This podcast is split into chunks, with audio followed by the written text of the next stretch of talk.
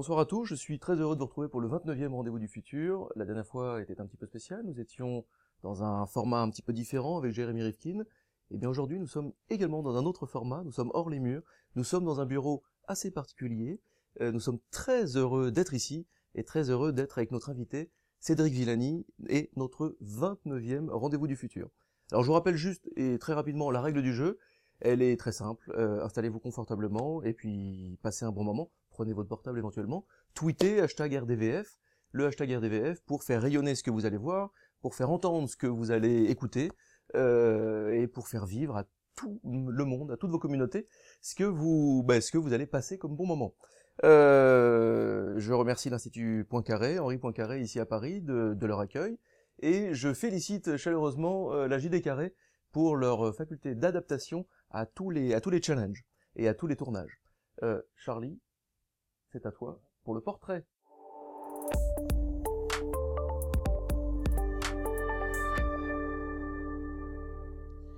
Mais qui est donc Cédric Villani? Alors, je me suis euh, demandé si nous n'allions pas rencontrer aujourd'hui euh, trois hommes en un, à la croisée de Hubert Reeves, Fabrice euh, Lucchini et Jean Cocteau. Alors, Hubert Reeves pour le talent scientifique et la tête dans les étoiles, Fabrice Lucchini pour l'amour des mots et Jean Cocteau pour l'originalité et l'art multidisciplinaire.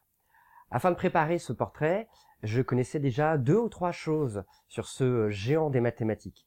Je savais qu'il avait obtenu, avec un de ses collaborateurs, la prestigieuse euh, médaille Fields, une des plus grandes récompenses euh, mondiales dans le domaine. Je savais qu'il représentait les mathématiques françaises à la tête de l'Institut Poincaré. Euh, et puis en 2010, j'avais découvert son roman, Le théorème vivant, la face cachée de la recherche fondamentale. Du coup, j'ai appris des choses. Un, bah, que dans la recherche, euh, c'est du travail en équipe. On ne cherche pas seul. Euh, deux, l'intensité au travail. Euh, on ne travaille pas que le jour et on se couche très tard. Et trois, la prise de risque. Et en, en, effet, en fait, on ne cherche pas sans intuition, vraisemblablement. Mais en préparant ce portrait, j'ai découvert un homme qui sort des cercles de nos représentations et qui franchit les lignes de nos idées reçues.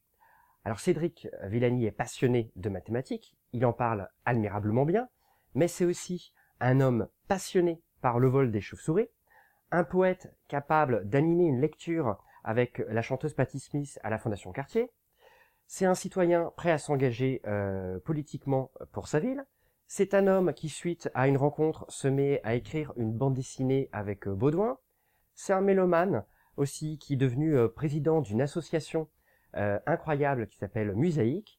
C'est une association qui organise des concerts avec des artistes lyriques, des artistes en situation de handicap et de nouveaux instruments. C'est une approche qui intègre l'art, l'innovation technologique, la pédagogie, la thérapie par le geste musical et l'intégration sociale. Rien que ça. Donc aujourd'hui, nous ne rencontrons pas un homme qui serait la somme de plusieurs autres personnes, euh, d'autant que mon niveau de mathématiques euh, ne permettra pas d'aller plus loin, mais un homme un et unique, passionné et passionnant, qui se joue des lignes droites euh, de nos immeubles et des courbes de nos routes pour nous emmener dans un monde en quatre dimensions. Alors s'agit-il du monde de demain? S'agit-il d'un monde des mathématiques qui nous dépassent? Ou des mathématiques qui nous servent? Question. J'ai beaucoup apprécié votre travail de sérieux et, suivi et fouillé de, de, reportages et d'investigations. Il est vrai que j'ai multiplié les casquettes et que la règle générale pour qu'un projet euh, me plaise et que je m'y engage, c'est qu'il y ait à la fois le, rencontre entre euh, l'expertise du spécialiste et puis l'ambition de s'engager avec son cœur dans quelque chose de bien humain. Il y a une casquette que vous avez euh, omise d'ailleurs, c'est ma casquette de militant européen fédéraliste. J'ai été engagé effectivement dans la dernière municipale pour la ville de Paris, mais je suis aussi engagé de manière générale pour euh, l'Europe, pensant que euh, autant pour l'avenir de la France que pour l'avenir des citoyens européens, l'intégration européenne est quelque chose de vital un peu en panne pour l'instant pour diverses raisons, mais fondamental si on se projette dans le futur, euh, si on veut le faire de manière sereine dans un monde où les grandes puissances extérieures à l'Europe se manifestent de plus en plus fort. alors moi, normalement, je, m'octroie le privilège de la première question. Euh, J'ai au moins ce privilège.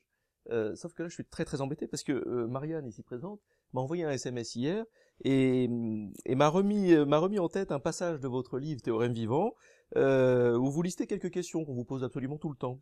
Comment avez-vous reçu le goût des maths? Pourquoi les Français sont-ils si bons en maths? Est-ce que la médaille Fields a changé votre vie? Euh, Ben non, pas du tout. Euh, quelle est votre motivation maintenant? Que vous avez eu la distinction suprême Êtes-vous un, un génie? Quelle est la signification de votre araignée? Bon, on va essayer de, de absolument pas vous poser une de ces questions. Euh, je commencerai par quoi comme question alors, à votre avis? Alors là, Ou quelle serait la question que vous aimeriez que je vous pose là maintenant? Ah non, mais toutes les questions sont bonnes à prendre. Hein. Pourriez me, non, mais une question euh, qui serait, euh, qui me remplirait d'aise en tant que directeur d'institut, c'est alors, qu'est-ce qui se passe en ce moment dans votre institut? Ah ben, ça me fait penser à une question d'ailleurs. L'Institut Henri Poincaré. Ouais. Qu'est-ce qui se passe en ce moment dans l'Institut? Ben, ça tombe bien justement, il y a plein de choses en ce moment. On vient de célébrer les 20 ans de la renaissance de l'Institut Poincaré. Hein, et on le fête, euh, on l'a fêté en cérémonie et avec un beau livre euh, dans lequel, voilà, on décrit euh, la maison des mathématiques, vue de l'intérieur, vue de l'extérieur, comment c'est euh, un institut de recherche mathématique, non pas vu sous l'angle des recherches mathématiques qui s'y font, mais sous l'angle des attitudes, des émotions, des regards qu'ont les gens qui sont au travail dedans, qui parlent entre eux. Donc euh, dans cet ouvrage, il y a des textes où j'aborde un peu toutes les toutes les facettes de l'affaire. Recherche mathématique, qu'est-ce que ça veut dire? L'institution et son histoire, mais aussi le job de directeur, mais aussi les employés, le personnel dévoué, mais aussi les, chercheurs et leurs habitudes de recherche. Et quand vous feuilletez le livre, vous voyez que beaucoup de joie certainement, beaucoup de tension aussi, beaucoup d'émotions entre le regard des chercheurs qui veulent transmettre quelque chose l'un à l'autre, des fois on sent énormément de tension. C'est pas une discussion de comptoir faite comme ça. Comment ça va? Oui, j'ai un petit théorème là. Non, non, c'est vraiment là, c'est très important ce que je vais te dire, euh, et on sent qu'ils y mettent tout leur cœur. Donc c'est c'est un ouvrage qui va nous nous plonger dans les coulisses euh, de la recherche, des mathématiques, un peu comme Théorème vivant d'ailleurs, nous avait plongé dans les coulisses d'une une quête. Euh, moi j'avais l'impression, après l'avoir lu, que euh, j'avais lu un, un roman d'aventure. Oui, oui. C'est l'aventure de la Ah mathématique. ouais, l'aventure de la mathématique. Donc effectivement, ça a été une grosse partie de mon travail de ces dernières années, de mon travail de communication, de mise en scène de l'aventure mathématique, en faisant ressortir tout ce qu'il y a dans la démarche qui est humain, artistique, euh, social, émotif. Mathématique, c'est à la fois une science, science avec son côté technologique en particulier, mais aussi un art, mais aussi une activité sociale, une activité sociale prise extrêmement à cœur par ceux qui la font. Donc il y a cet ouvrage Théorème vivant, il y a maintenant cet ouvrage à Maison des mathématiques autour de l'Institut Henri Poincaré, il y a aussi, c'est un hasard du calendrier, qui sort en même temps le DVD du film d'Olivier Payon, Comment j'ai détesté les maths, dans lequel il y a un supplément qui est consacré aussi à euh, un suivi, un reportage euh, euh, centré sur moi au moment de la médaille Fields à Hyderabad. Mathématicien en voyage, c'est un aspect très important de notre métier, mathématicien à la rencontre des autres. Marianne. Oui, on sait que vous vous intéressez beaucoup à l'éducation, mais en tant que médaillé, est-ce que vous avez été sollicité par l'éducation nationale pour travailler sur les programmes de, mathématiques? Et quel que soit le cas, euh, quelle serait votre ligne euh, directrice pour euh, réconcilier les Français avec la mathématique? Il se trouve que j'ai été sollicité très récemment et que la ministre, nouvelle ministre Najat Vallaud-Belkacem a visiblement en tête de mettre mieux à profit l'école mathématique française dans ses activités de recherche et l'écosystème qui va avec pour aider euh, à l'éducation euh, nationale dans la discipline. Il y a cette volonté très très forte que j'ai pu sentir. Euh, ma réaction d'abord, c'est que il ne faut pas surestimer l'importance d'un bon programme. Un bon programme, c'est important, mais en France, on a tendance à accorder trop d'importance à ce point. J'ai coutume de dire que ça vient seulement en quatrième ou cinquième position dans les facteurs qui font un grand, un bon système d'éducation. Premier élément, la qualité des enseignants. Si l'enseignant n'est pas au niveau, le programme aura beau être le meilleur du monde, vous n'aurez pas de bons résultats. Deuxième élément, la motivation des enseignants, ce qui est un peu différent. Vous pouvez avoir des enseignants très bien formés, mais s'ils sont pas motivés, s'ils sont pas bien traités, s'ils sont pas bien payés, s'ils sont pas bien considérés, s'ils sont pas bien évalués, s'ils sont pas bien reconnus, s'ils n'ont pas une bonne liberté de manœuvre, s'ils n'ont pas assez de d'autonomie, s'ils n'ont pas les moyens de mettre en œuvre euh, ce qu'ils savent faire, ça marchera pas non plus. Troisième euh, aspect, c'est tout bête, mais c'est important aussi, la simple durée. Par exemple, la durée consacrée à, la discipline mathématique a été fortement réduite au cours des dernières décennies, y compris dans les filières scientifiques, et ça, c'est évidemment un facteur qui ne peut que poser problème. Et puis en quatrième et cinquième, euh, peut-être à, égalité, arrive la bonne tenue des établissements et puis les programmes. Quand je dis tenue des établissements, c'est le fait que la discipline soit respectée, c'est le fait qu'il y ait une bonne atmosphère de travail, c'est le respect de, de, des enseignants comme du proviseur. Euh, et puis quand je dis les programmes, c'est le fait que le programme soit cohérent, qu'il soit adapté aux élèves, qu'il soit aussi en bonne adéquation avec les autres disciplines, et puis qu'il travaille sur les deux ressorts fondamentaux d'une éducation mathématique. Premièrement, l'acquisition de réflexes, de techniques qui permettent de résoudre des problèmes, et deuxièmement, le raisonnement, travailler sur le raisonnement. Mathématiques, c'est une discipline dans laquelle, si vous ne devenez pas mathématicien plus tard, ou scientifique, ou ingénieur, vous pouvez tout oublier. Tout oublier, mais il faut qu'il en reste juste euh, l'entraînement d'avoir travaillé dur sur un problème qui demande votre raisonnement rigoureux, qui demande que vous vous décarcassiez, que vous creusiez les ménages. Cet entraînement, il est précieux parce que c'est vraiment la spécificité du cours de mathématiques. Dans le film, justement, pourquoi j'ai détesté les maths, il y a, on voit des ateliers de, mathématiques ludiques et réflexives euh, qui reconnectent comme ça les mathématiques au, au réel. Pour vous, donc, est-ce que ça, ce sera une démarche importante qui aiderait euh, euh les étudiants à adhérer aux, aux mathématiques et puis euh, à s'engager professionnellement euh, dedans, puisqu'on sait que mathématicien, ça reste depuis des années le, le meilleur métier dans les classements, euh, euh, donc stimulant, épanouissant, passionnant, rémunérateur.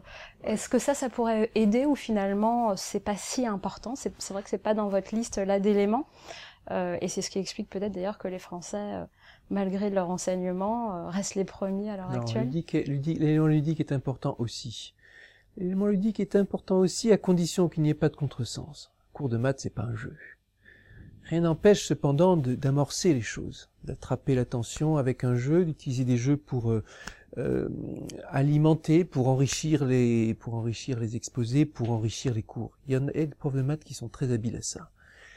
Et euh, il est important aussi de comprendre que mathématiques françaises, euh, l'enseignement de mathématiques français s'est construit sur une tradition très solide, très abstraite, avec une, des excès qui ont été clairs dans les années 70, au moment de la mise en place de la réforme dite euh, mathématiques moderne, 60-70.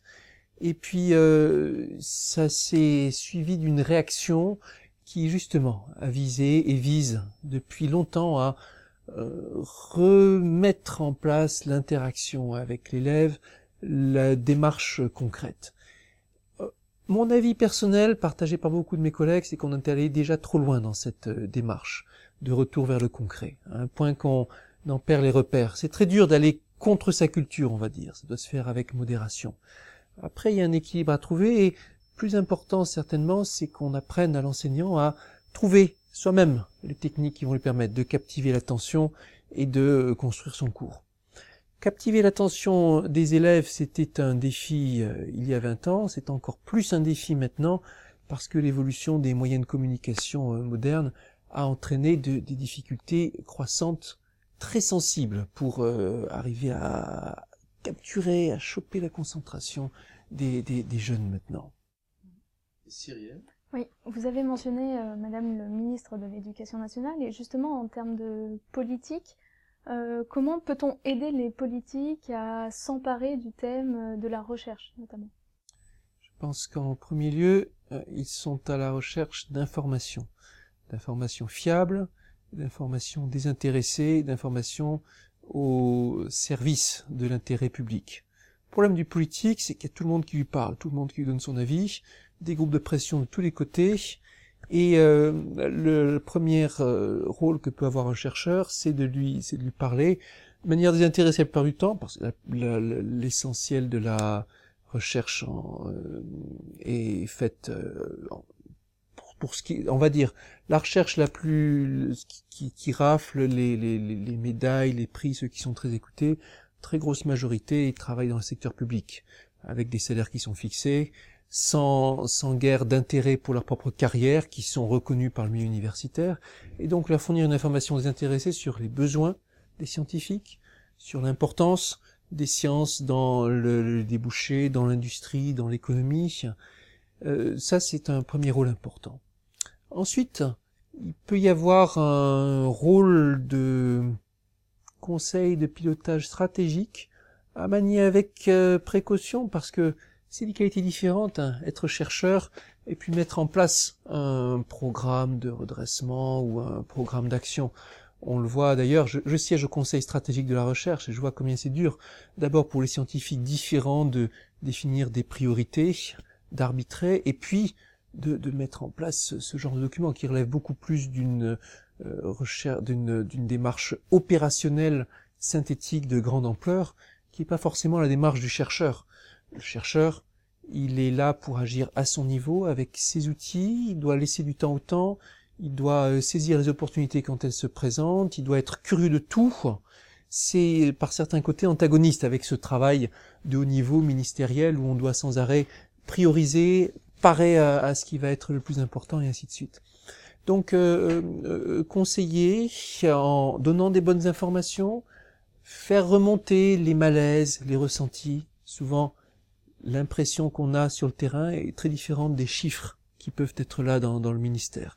Il est important qu'un ministre puisse agir en connaissance de cause en sachant les statistiques et le ressenti et savoir si euh, au niveau de l'action il faut agir de manière opérationnelle ou de manière financière ou dans le discours. Très important pour un ministre euh, le discours. Et puis euh, en tant que pour les gens qui sont dans, dans, dans mon genre de position, on a l'intérêt qu'on peut centraliser beaucoup d'informations. Évidemment que je suis en, liaison permanente avec les acteurs de l'enseignement, je fais des exposés dans les, dans, dans, les classes très régulièrement, je suis à l'écoute des enseignants, j'interviens devant eux aussi. Euh, donc on peut jouer comme ça un rôle de collecte d'informations qui peut être précieux pour un, pour un. Oui, moi, moi ça, ça m'a fait penser à une, à une, à une, une rencontre, un rendez-vous du futur qu'on a vu avec André Braïc.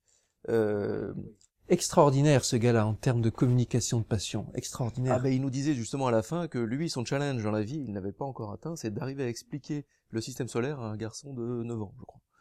Et c'était la quête de sa vie. Et du coup, il a une, passion de, de, de, la de la transmission. De la transmission, absolument. Et, il nous disait effectivement, euh, il s'interrogeait lui-même en permanence sur cette euh, sur cette bizarrerie que vous avez vous chercheurs d'être toujours pris entre euh, l'instantané, le monde qui vous entoure, qui est de plus en plus rapide, et la nécessité de prendre du recul aussi, le temps long, en gros. Et cette nécessité que vous avez de toujours publier de plus en plus pour émerger, pour vous faire connaître. Et euh, vous faites comment? Euh, André Braïc a raison de, de parler de cette euh, de cet euh, antagonisme entre les échelles de temps. Il y a les informations des chercheurs, les emails que vous recevez, les annonces de nouvelles découvertes sans arrêt, les publications le rythme de publication, c'est quelque chose de, c'est quelque chose de dingue. Et en même temps, on euh, a besoin de ce temps de la réflexion, de ce temps de la concentration, de méditer, de prendre du recul, sinon on n'arrive à rien faire qui soit original. Je pense que dans euh, mon ouvrage Théorème vivant, on voit bien ce, ce conflit. D'une part, il y a la nécessité d'aller très vite pour euh, répondre aux demandes de séminaires, on a des informations qui viennent à l'heure, mais en même temps, il y a énormément de concentration, d'essais, de, de, de, d'essais à nouveau, et euh, c'est un travail, la recherche qui se construit dans la durée. Alors, pas beaucoup de chercheurs ressentent ce, ce conflit sur les échelles de temps autant que moi j'ai pu le ressentir avec mes différentes casquettes, parce que quand vous êtes directeur, vous vous rendez compte que là, c'est encore plus le temps rapide. Vous avez des décisions, des conflits arbitrés des fois, c'est dans la journée qu'il faut prendre une décision. Et puis quand vous mettez à faire de la représentation médiatique, là, ça peut aller encore plus vite. Des fois, il vous faut répondre tout de suite. Dans vous avez une tribune à corriger, vous avez un, direct à passer. Euh, d'une part, il vous faut être capable de réagir en quelques heures, voire en quelques dizaines de minutes. Et d'autre part, il faut être capable de vous adapter à des formats qui sont extrêmement courts. Il y a quelque temps, je faisais une émission euh, télé dans les conditions du direct, dans laquelle sur toute une émission d'une euh, toute une émission relativement longue, je savais, et on avait calé avec les, en, préparation, qu'il y aurait une minute euh, sérieuse pour parler de ce que c'est la mathématique. Une minute. eh ben ça se prépare et tout ça, mais euh, on s'adapte toujours, on y arrive toujours, en une minute, en cinq, en dix, en quinze, en trente, en une heure. Il faut adapter son discours à la, à la longueur de l'émission. Mais c'est un vrai euh, entraînement et c'est complètement contraire à tous nos réflexes de chercheurs. On développe les points longuement, où on passe euh, une heure pour une communication en expliquant bien qu'est-ce qui est important, qu'est-ce qui est accessoire, comment ça s'inscrit dans tel ou tel euh, courant, et on fait un, nombre de remarques. J'écris toujours énormément de remarques dans mes articles. Ça rappelle ceci, attention à cela, si on fait le calcul différemment, on a ceci, pour vraiment pouvoir faire tout le tour de l'objet. Et évidemment, quand vous êtes dans la communication, il vous faut aller à l'essentiel, simplifier, parfois mentir, pour la bonne cause. C'est une des difficultés, effectivement, quand on a une émission. et là, et là, nous en avons. Mais est-ce que, est-ce que vous avez, euh, est-ce que vous avez encore le temps euh, bah, d'aller euh, au concert, de lire des mangas, de, vous passionner pour la vie, parce que vous êtes un vrai passionné de la vie. Oui, ouais, pour ça on trouve toujours le temps. Ce qui dans, mes, dernières années, ce dont j'ai le plus souffert en termes de manque de temps, c'est les questions de concentration de la recherche et puis pas pouvoir travailler sur quelques projets de livres. C'est peut-être en tant que chercheur mon activité préférée, écrire des ouvrages de synthèse, et ça demande énormément de, d'engagement en termes de, de concentration. Euh, je l'ai vu quand, quand, je, quand je travaillais sur mon livre Optimal Transport, je vous le, je vous le montrerai tout à l'heure. Et euh, euh, ça, c'est pas quelque chose que vous pouvez faire dans le flot, dans le tumulte. Les mangas, c'est une des choses qui font que ça a un tel succès. En revanche, pas de souci, ça vous arrivez toujours à trouver 5 minutes par-ci, 5 minutes par-là pour avancer votre manga. Hier, j'étais chez euh, euh, Gallimard euh, Jeunesse pour un, projet de bande dessinée sur lequel je travaillais avec Edmond Baudouin, le projet qui était mentionné tout à l'heure dans le portrait. Ils m'ont passé une série que je connaissais pas en quatre tomes ah, dans le RER en marchant sur le chemin de ma maison et tout ça, j'ai trouvé le moment pour lire euh, rien que sur la soirée, euh, deux tomes et demi sur les quatre. Hein. On trouve toujours le moment pour ce genre de choses.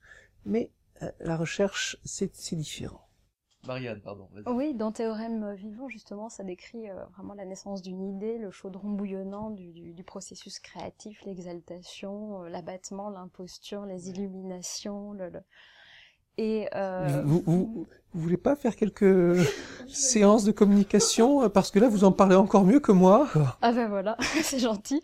Et donc justement, euh, vous, vous, vous mettez en lumière euh, plusieurs ingrédients du processus créatif, enfin sept en, en, tout, et notamment un que vous dites euh, véritablement en danger dans les pays industrialisés. Le plus en danger pour vous, c'est la motivation. Donc je voulais savoir quelles pistes vous imaginiez pour y remédier et ou plus personnellement, vous, comment vous faisiez face à vos propres crises de démotivation, justement, quand vous êtes tiraillé entre ce temps long, ce temps court? J'ai d'abord, euh, oui, je confirme, la motivation, c'est l'élément le plus important et aussi le plus insaisissable. Ça ne part pas d'une démarche rationnelle, la motivation.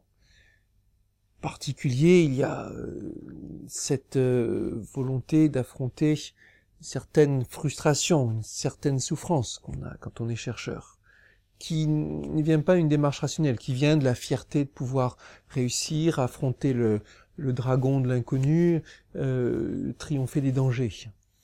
Et c'est effectivement le, problème qui fait le, plus défaut dans tous les pays développés. Il y a une tendance à petit à petit à ce que euh, les plus motivés des jeunes se tournent un peu systématiquement vers des métiers dans lesquels dans lesquels la réussite est plus sûre, dans lesquels euh, vous avez une bonne position sociale, euh, avec euh, moins d'aventures, mais plus de garanties. Et c'est un danger grave. Le progrès dépend de tous ceux qui sont prêts à se mettre en danger, à changer les choses, à bouleverser le point de vue et à bouleverser les, les, les lignes. Et il n'y a pas de recette miracle pour ça. Il y a des motivations telles qu'elles peuvent venir d'une démarche personnelle, d'une démarche familiale ou d'une démarche culturelle. Euh, à titre personnel, vous pouvez être fasciné par le côté aventurier. Euh, les éléments familiaux, ça pourrait être le modèle qu'on vous donne à la famille, ça pourrait être la façon dont le métier est perçu, ça pourrait être savoir si il faut ou pas se, se, se battre avec son cerveau pour euh, grimper socialement.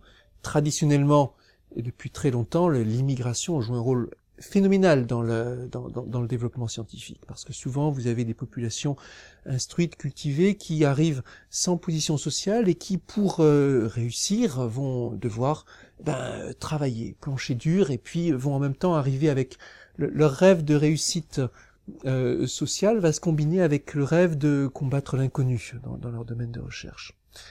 Et euh, euh, il y a aussi au niveau de toute la communauté la façon dont le, métier est considéré socialement, dont il est perçu, dont il est valorisé.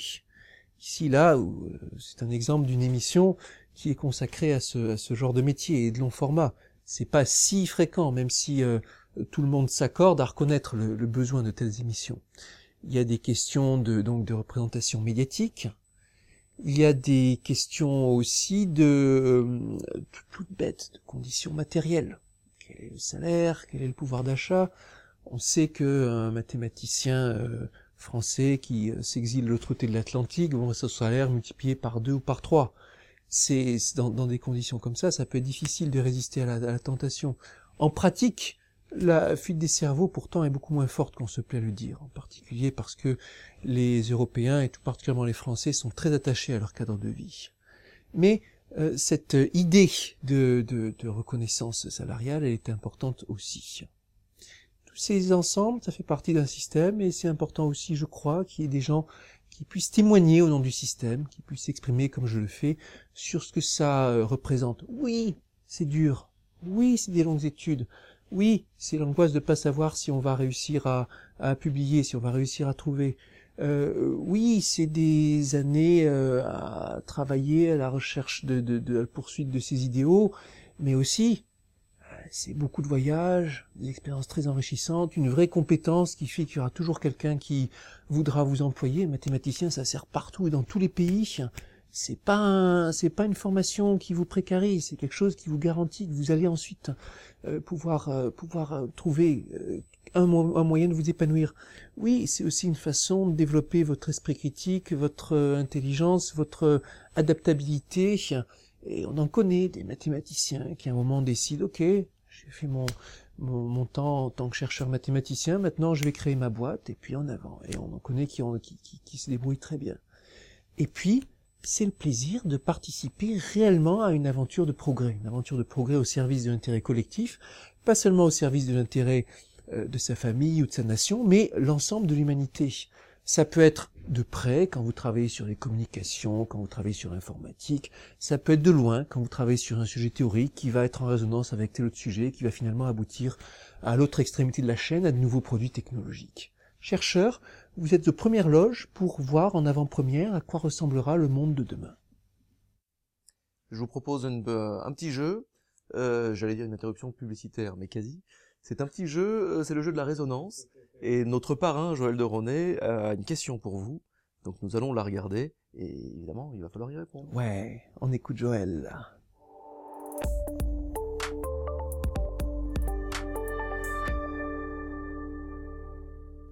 Cher Cédric, bravo pour cette magnifique collection du monde des mathématiques dans lequel je me plonge avec bonheur. J'ai une question pour vous qui relève d'un des livres de la collection. Est-ce que le nombre d'or est toujours d'actualité, si j'ose dire?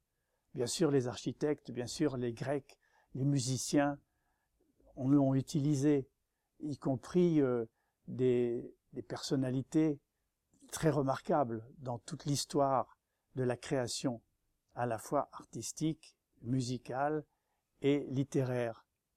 Mais comment se fait-il que ce nombre d'or soit tellement engrammé, intégré dans la structure même du vivant?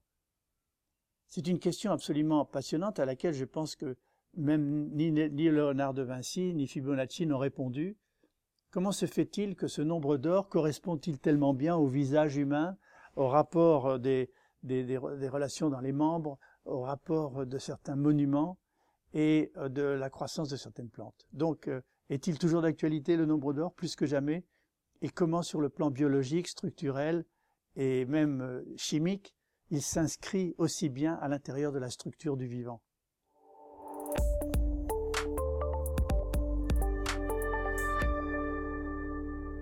Alors professeur, après cette question euh, challenging de notre parrain Joël de René. Question de Joël de René, oui. Le nombre d'or, on peut dire que d'une part, en tant que concept mathématique, en tant que concept esthétique, il est éternel. Il est là pour toujours. Et en même temps, on peut dire que son, influence et euh, l'attrait qu'on lui accorde euh, a diminué récemment. D'une part parce que on est dans une euh, ère de représentation mathématique qui permet d'aller dans des degrés de, subtilité et de complexité phénoménale et qu'on s'y affranchit d'une certaine manière. Par exemple, sur le plan architectural, de toutes les notions de régularité, de proportion simple qui avaient été si importantes à, une époque. Hein. Ce matin, j'étais à la euh, Fondation Louis Vuitton qui vient d'être inaugurée vous regardez ce bâtiment magnifique, vous voyez qu'il n'y a pas une régularité à laquelle l'œil puisse se raccrocher. Pourtant, c'est un bâtiment qui évoque un, sentiment très fort. On le voit, ça évoque beaucoup de choses, mais euh, c'est un bâtiment extrêmement mathématique au sens où il a fallu pour le concevoir des logiciels de conception assistés par ordinateur modernes, performants, euh, reposant sur quantité d'algorithmes et de recettes mathématiques. Mais c'est un euh, bâtiment qui euh, a toute une gamme, toute une richesse de structures, de proportions, et qui ne, ne s'arrête pas à cette unité telle qu'on pouvait la pratiquer à une époque dans l'art en cherchant à faire apparaître le nombre d'or autant que possible. Ceci, c'est mon premier commentaire. Mon euh, second commentaire en réponse à la deuxième partie de la question de Joël de René, c'est que euh, une des raisons importantes du nombre d'or, elle est sous-jacente, même si difficile de mettre le doigt dessus exactement, à la raison pour laquelle on le retrouve dans la suite de Fibonacci. L'idée d'un processus qui s'auto-régénère, un processus qui se renouvelle, un processus de croissance la suite de Fibonacci, hein, vous commencez par 1, 1, et puis vous ajoutez les deux derniers nombres à chaque fois pour avoir celui qui vient ensuite. 1 plus 1, 2, 1 plus 2, 3, 2 plus 3, 5, 3 plus 5, 8, 8 plus 5, 13, euh, et ainsi de suite. Et quand on regarde le rapport entre deux des nombres consécutifs de cette suite de Fibonacci, euh, on trouve que la limite, c'est le nombre d'or. Et on voit de la façon dont j'ai construit la, la, suite, vous voyez bien qu'il y a l'idée de quelque chose qui s'engendre soi-même, qui croit, un peu comme une spirale qui continuerait tout en étant semblable à elle-même. Toute l'histoire du nombre d'or, c'est quelque chose comme ça, c'est la façon de faire grandir une forme tout en restant dans la classe des rectangles, de façon qu'à chaque instant, euh, on, on, reprenne, on ait la même forme que ce qu'il y avait euh, au préalable, on, on continue à s'auto-engendrer. Bon, et quelque part, je pense que c'est pour ça qu'on le retrouve dans toutes sortes de processus biologique parce qu'il y a une notion de croissance. Il y a euh, une vingtaine d'années, je me souviens d'un exposé, ça m'avait marqué parce que j'étais, j'entrais tout juste à l'école normale supérieure, et on avait cet exposé d'un chercheur qui travaillait sur l'apparition spontanée dans des structures euh, euh, de, de, croissance, dans des structures vivantes. S'il y a des processus physiques de la croissance, l'apparition spontanée de cette suite de Fibonacci qu'on sait qu'on la retrouve par exemple dans le nombre de euh, stries d'une pomme de pin.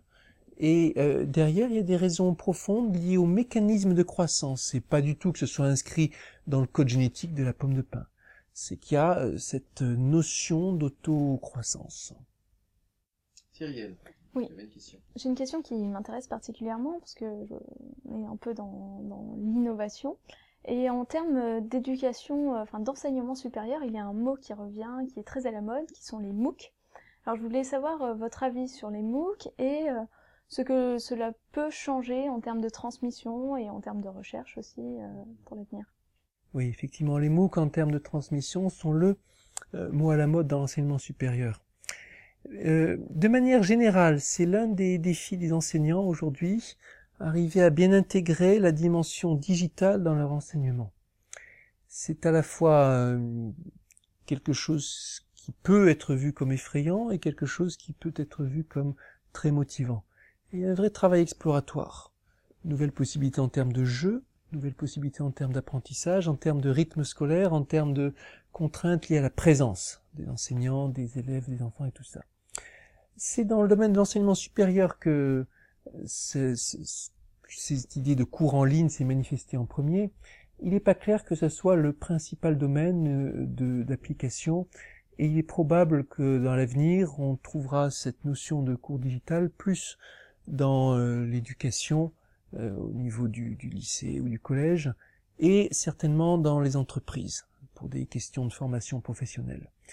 Euh, et c'est assez symptomatique que euh, Adrienne Tourne, qui était le Sébastien Tourne, j'oubliais, en tout cas le, fondateur de cette notion de MOOC, après avoir euh, lancé sa boîte avec l'objectif euh, affiché de permettre aux universités les plus performantes d'envahir l'ensemble du système, de rayonner ainsi, a fini par déclarer qu'il n'y avait pas de business model qui tienne la route pour une entreprise faisant des MOOC pour les, au niveau de l'enseignement supérieur. Et puis il s'est retourné vers d'autres horizons, en particulier la formation euh, professionnelle euh, dans, les entreprises me semble une piste extrêmement prometteuse. Qu'est-ce qu'on peut dire sur le MOOC? D'abord, je suis en train de travailler sur un MOOC, même sur un projet de trois MOOC. On les appelle des flots en français parfois, formation libre ouverte à tous. Euh, des MOOC qui seront destinés à des élèves de licence et maîtrise, et euh, j'en aurai euh, une série de trois difficultés croissantes, chacun, chacun d'une dizaine d'heures. Le processus est délicat et c'est un des enjeux de cette euh, notion de MOOC que pour se démocratiser, il faut qu'on arrive à, faire avec, je crois, les moyens du bord. J'ai résolu en particulier que ce MOOC, on n'allait pas l'enregistrer dans un studio, mais je prendrai, je ferai les prises de vue moi-même dans mon bureau, alors ça demande une certaine euh, gymnastique, un certain entraînement, mais à terme il faut que ce soit simple. Si euh, votre cours il demande pour n'importe quelle euh, leçon la, la, la, mise en charge physique, la, mise en relation de, plein d'individus, ça va être trop compliqué, ça ne pourra pas être un modèle qui tienne la route. Alors, il n'empêche qu'on ait une équipe d'une dizaine à travailler sur ce MOOC, et c'est un projet franco sénégalais puisque je le fais en collaboration avec euh, mon, mon collègue euh, Diaraf Sek de l'université Cheranta Diop du Sénégal. Et on voit ici l'un des intérêts du MOOC. Euh, moi, je tourne à Paris, lui il tourne à Dakar. On fait le mixage ici à, Paris avec une équipe d'ingénieurs pédagogiques basée à Lyon. Évidemment que c'est impossible avec des moyens traditionnels d'avoir comme ça un mixage d'acteurs de, si différents et géographiquement euh, éloignés. ça, c'est un, des gros intérêts de la chose.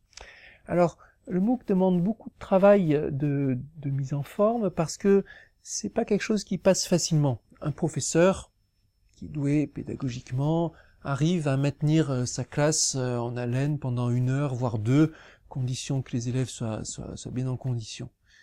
Euh, la consigne pour un MOOC, c'est euh, pas de séquence de plus de 15 minutes. Hein. on découpe les contenus en tranches parce que simplement c'est dur de se concentrer face à un écran. C'est, c'est, ça doit être euh, ancré dans la biologie quelque part. On est fait pour maintenir une conversation entre nous, d'être humain à être humain. On n'est pas fait pour maintenir une conversation face à un écran.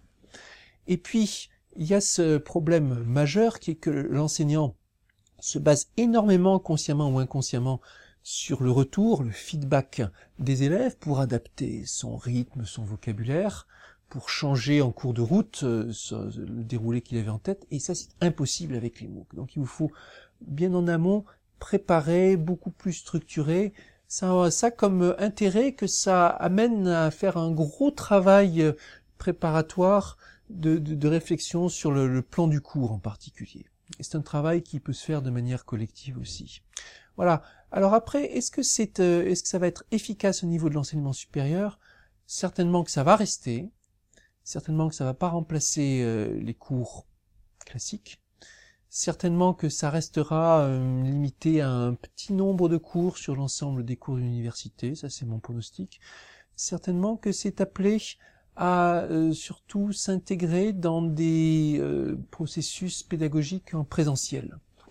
Alors certains parlent de SPOC pour les cours assistés par, euh, je, oui, je sais plus pour SCP, je sais plus quelles sont les, les initiales, pour les cours assistés par la transmission digitale.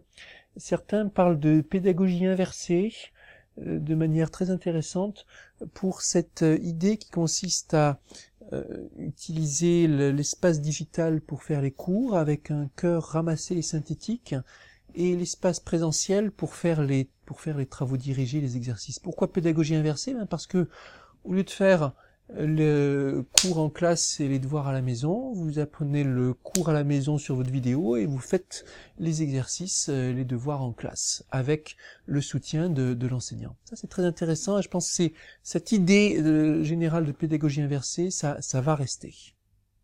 Après cette euh, pédagogie, cette idée de pédagogie inversée, je vous propose un deuxième petit jeu. Cette fois-ci c'est le petit jeu des images et euh, une image appelant une réaction, une, soit en une phrase, soit en un mot. Hein, voilà, très très immédiat. Alors donc première euh, première euh, première image, on voit des bah, ce qu'on peut appeler des mentors, des des maîtres, des maîtres, des maîtres.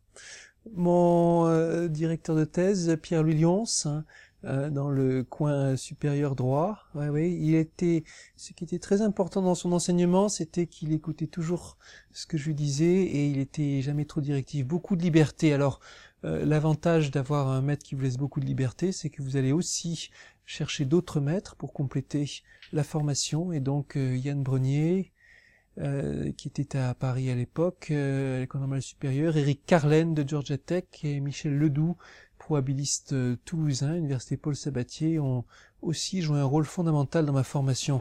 On reconnaît bien mon on reconnaît bien leur style très différent dans mon style mathématique à moi. Cette notion de style mathématique, elle est capitale chez les mathématiciens. Les outils, la façon de voir les problèmes, sur quel problème travailler aussi.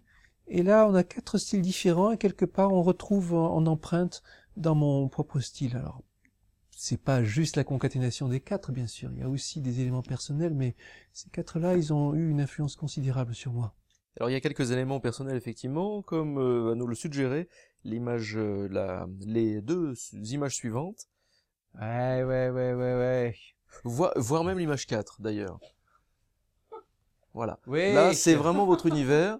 Donc évidemment euh, l'histoire des trois Adolphes, mais ça, donc une histoire que moi je crois tout comme vous, j'adore et, et je recommande chaudement la lecture. Euh, mais ça illustre juste tout cet univers de manga. Le Marsupilami, ça illustre tout l'univers de la BD euh, franco-belge et la BD au sens vraiment très large. Et la dernière image, là, c'est du ping-pong. parce que parce que Cédric Villani est un fan de ping-pong aussi. Oui, alors euh, ça aussi, ça fait partie des choses auxquelles j'ai dû renoncer, renoncer un jour, mais dans le temps, je fais de la compétition en ping-pong, en tennis de table, oui. C'était chouette, c'était bien le ping-pong. C'est un bon sport de coordination, de stratégie, de style, de discipline, de réflexe, euh, tout ce que vous voulez. C'est riche, il y a toute cette euh, typologie des effets, le plaisir de constituer sa raquette, choisir le choix du bois, le choix des revêtements, ça change tout. Et puis euh, c'était une activité sociale aussi, le fait de jouer en club, les rencontres, la compétition, les déplacements, tout ça quand j'étais gamin. Et le mathématicien, on l'attend plus euh, aux échecs. On l'attend pas forcément au ping-pong. Alors aussi, j'aimais beaucoup les échecs aussi, mais euh, mais euh, le ping-pong, c'est c'est assez bien représenté chez les mathématiciens. Je connais plusieurs exemples, y compris un, un chercheur d'origine suédoise qui a joué dans l'équipe internationale de Suède au ping-pong.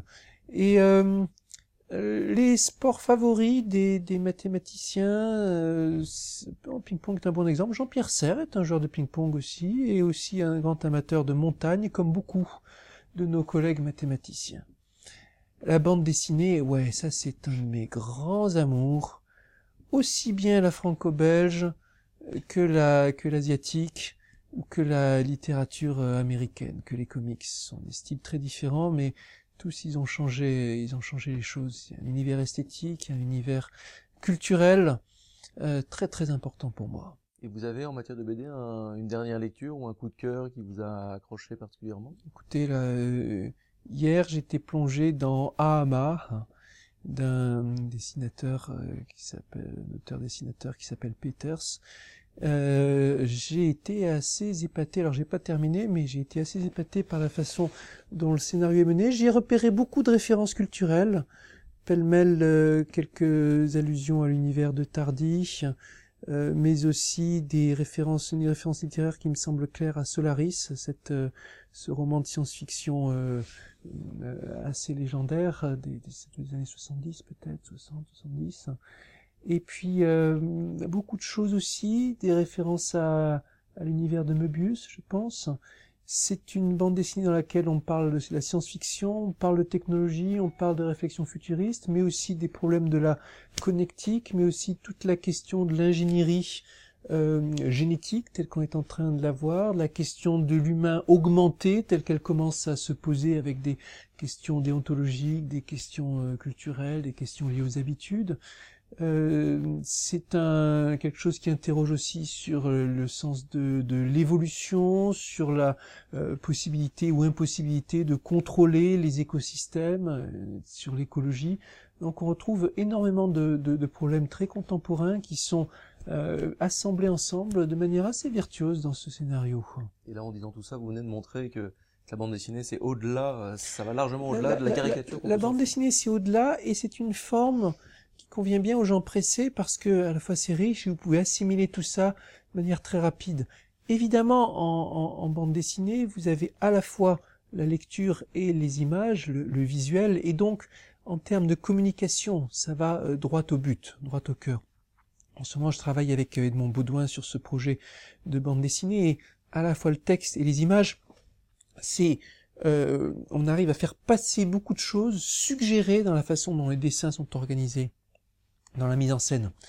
Les euh, mangaka japonais ont été les premiers à s'affranchir complètement du découpage régulier en cases, avec des cases tordues, des choses qui sortent du cadre, euh, des euh, images pleines pages suivies de petits dessins construits avec l'idée de contrôler le rythme, de faire ça de manière cinématographique. Maintenant, un peu tout le monde le fait. Et on voit qu'il y a une liberté de, de ton et d'expression qui permet aux dessinateurs les plus créatifs d'exprimer vraiment beaucoup de choses je m'aperçois que, que le, le, petit jeu de la phrase courte euh, pour une image, on, on s'est planté. on s'est planté. Il y a une autre une autre image euh, juste après, donc c'est l'image l'image évidemment de la de la fameuse médaille Fields. Donc donc sans vous poser la question euh, qu'est-ce que ça a changé pour vous et mais si vous deviez résumer en un mot euh, une euh, une un porte-voix Médaille c'est un porte-voix, ça fait une caisse de résonance qui fait que vous pouvez d'un coup vous adresser au monde entier, pas seulement à la communauté mathématique. C'est une sorte de passeport qui vous donne euh, le ticket pour parler aux politiques, pour parler aux industriels, pour parler aux artistes, euh, pour parler à, à tous ceux qui euh, ont envie de, de qu'on leur parle de, de sciences, de technologie, de mathématiques s'élever au-dessus de soi-même et conquérir le monde, ce qui est écrit sur la médaille euh, du côté du profil d'Archimède, ça, ça correspond bien, ça résume bien votre énergie? Écoutez, il y a, y, a de, y a, de ça, et effectivement, en tout cas, la médaille Fils vous donne le, les moyens de, de, de, oui, de conquérir quelque part le, le monde de, de, de, la communication. Et, s'élever aussi dans un certain panthéon, d'ailleurs, puisque vous n'êtes que 56 à, à en avoir une dont euh, un, un, bon cinquième de chercheurs français. Alors il y a une image, une image suivante. Alors on en a parlé tout à l'heure. C'est cet ouvrage, La Maison des mathématiques. Euh, donc on, on, le voit depuis tout à l'heure, la transmission, la transmission de connaissances, la, la volonté de montrer que les mathématiques c'est autre chose que notre nos vieux souvenirs qui sont parfois un petit peu un petit peu un petit peu rapides ou bâclés sur les maths, euh, sur les mathématiques. Euh, cet ouvrage-là, euh, il vous tient particulièrement à cœur.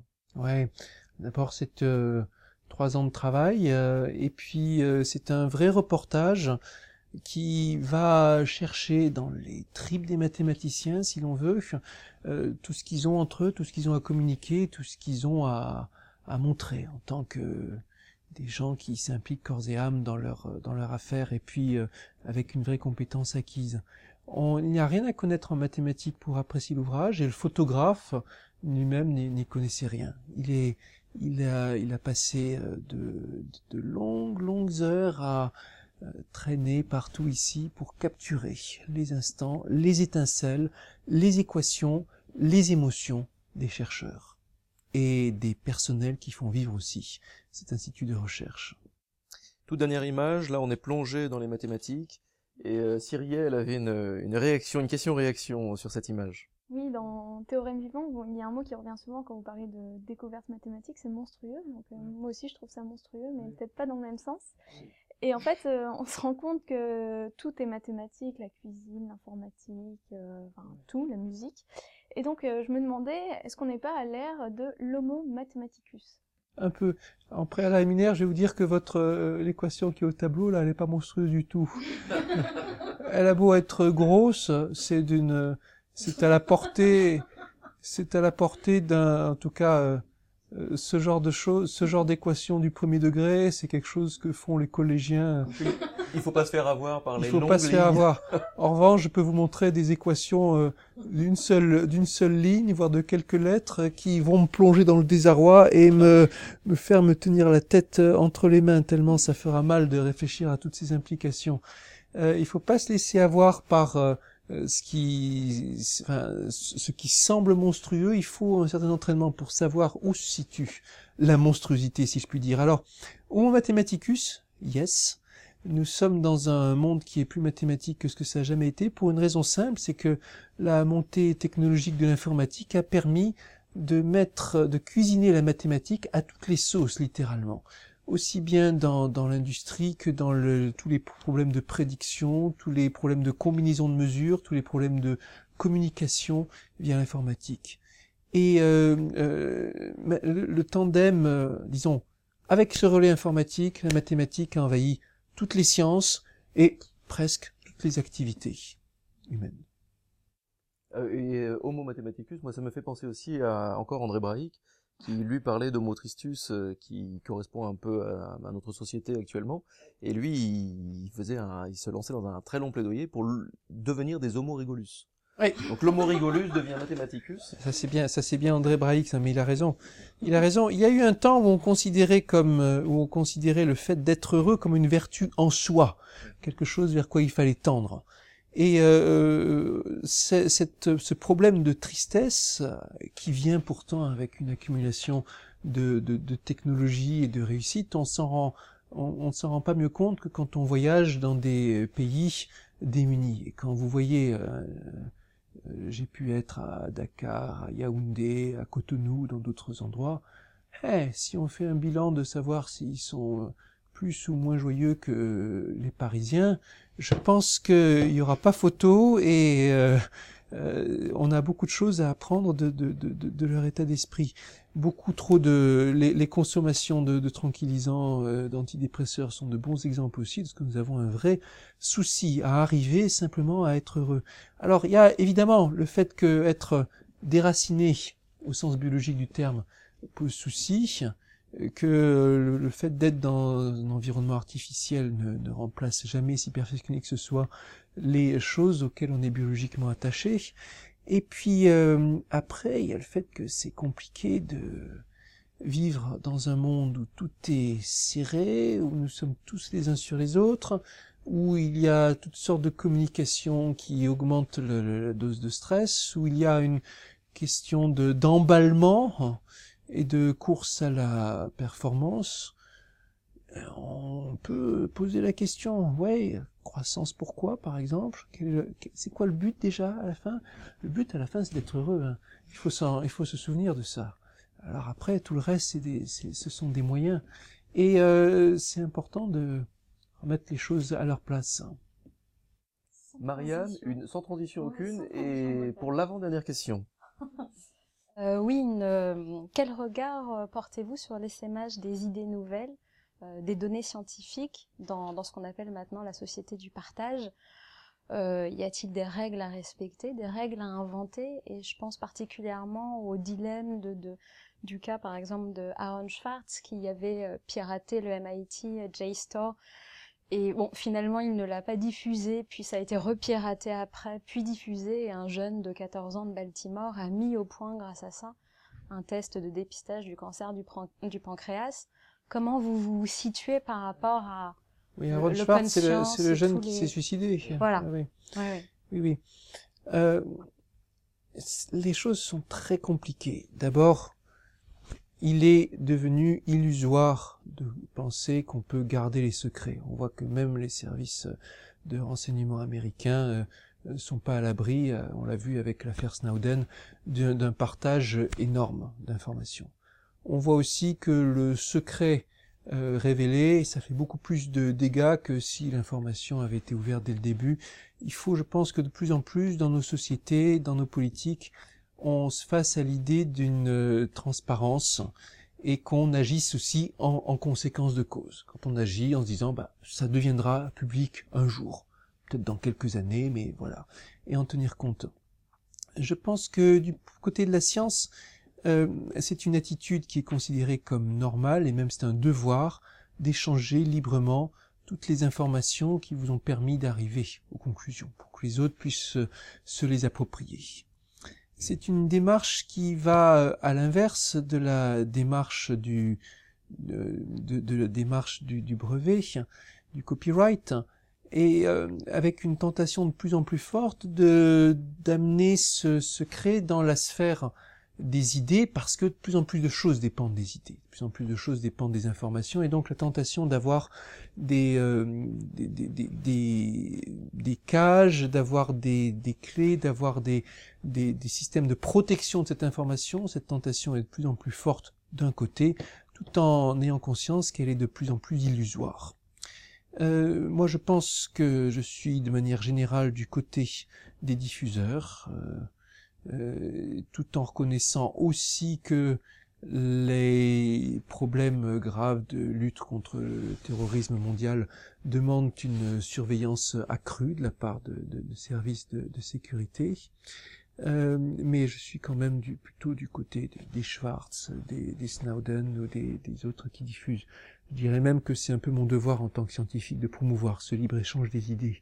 Dans ce genre de débat, j'aime bien citer J'aime bien citer Thomas Jefferson, qui a écrit des pages magnifiques sur la diffusion des idées. Les idées sont faites pour être partagées. C'est même, ça fait partie de ce qui les caractérise, ce fait que quand on les partage, on n'en est pas moins riche, et de ce que euh, elles sont faites pour être échangées euh, librement. Thomas Jefferson a en plus l'avantage que comme c'est un des pères fondateurs des États-Unis, un Américain reste sans voix. Il n'a aucun argument à répliquer quand vous le sortez dans un débat. Alors donc là, on va aborder la toute dernière question. C'est quasi le mot de la fin. Cette émission euh, est, un, très grand dialogue. Il s'est passé beaucoup de choses. On va, digérer tout ça. Mais la dernière question, euh, on vit dans un monde qui va de plus en plus vite. On vit dans un monde très créatif. Euh, comment faire pour à la fois redonner confiance aux citoyens, lui, lui faire lâcher prise, lui, lui faire débrider sa créativité et redonner l'espoir je crois que c'est un mot, un mot clé chez vous. L'espoir est mot clé. La confiance est un mot encore plus clé. Et les deux, les deux vont de pair, bien sûr. Euh, la créativité, c'est pas quelque chose qui se commande. Et si on demande aux gens, euh, en leur pointant un revolver sur la tempe d'être créatif, ça ne n'aura pas les effets euh, escomptés. Euh, il s'agit de laisser les, en, premier lieu, laisser les gens en confiance. Et la créativité, on voit bien que d'abord, ça demande dans certains métiers, ça demande une base de compétences euh, solides et il ne faut pas oublier ça. En particulier si vous voulez être un scientifique créatif, il faut commencer par bien connaître vos classiques. De la même façon qu'un pianiste, avant de se lancer dans de magnifiques improvisations, aura dû travailler ses gammes. Et donc euh, ne pas opposer l'enseignement des bases à la volonté créatrice, ça c'est fondamental. Ensuite, la question de la confiance en soi est fondamentale.